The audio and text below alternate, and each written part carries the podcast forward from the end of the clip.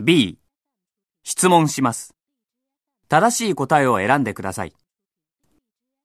今度行く中国料理の店の人がぜひやりたいと思ったことは何ですか？ A、 会社を辞めること。B、 美味しい中国料理を自分で作って食べること。C、 中国へ美味しい料理を食べに行くこと。D、 本当の中国の味を日本の人たちに教えること。